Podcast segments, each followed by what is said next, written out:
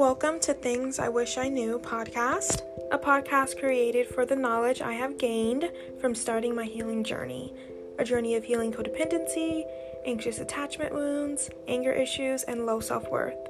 Now, I am not some enlightened person by any means, but these are helpful things I've learned, so let me share them with you. Peace and love.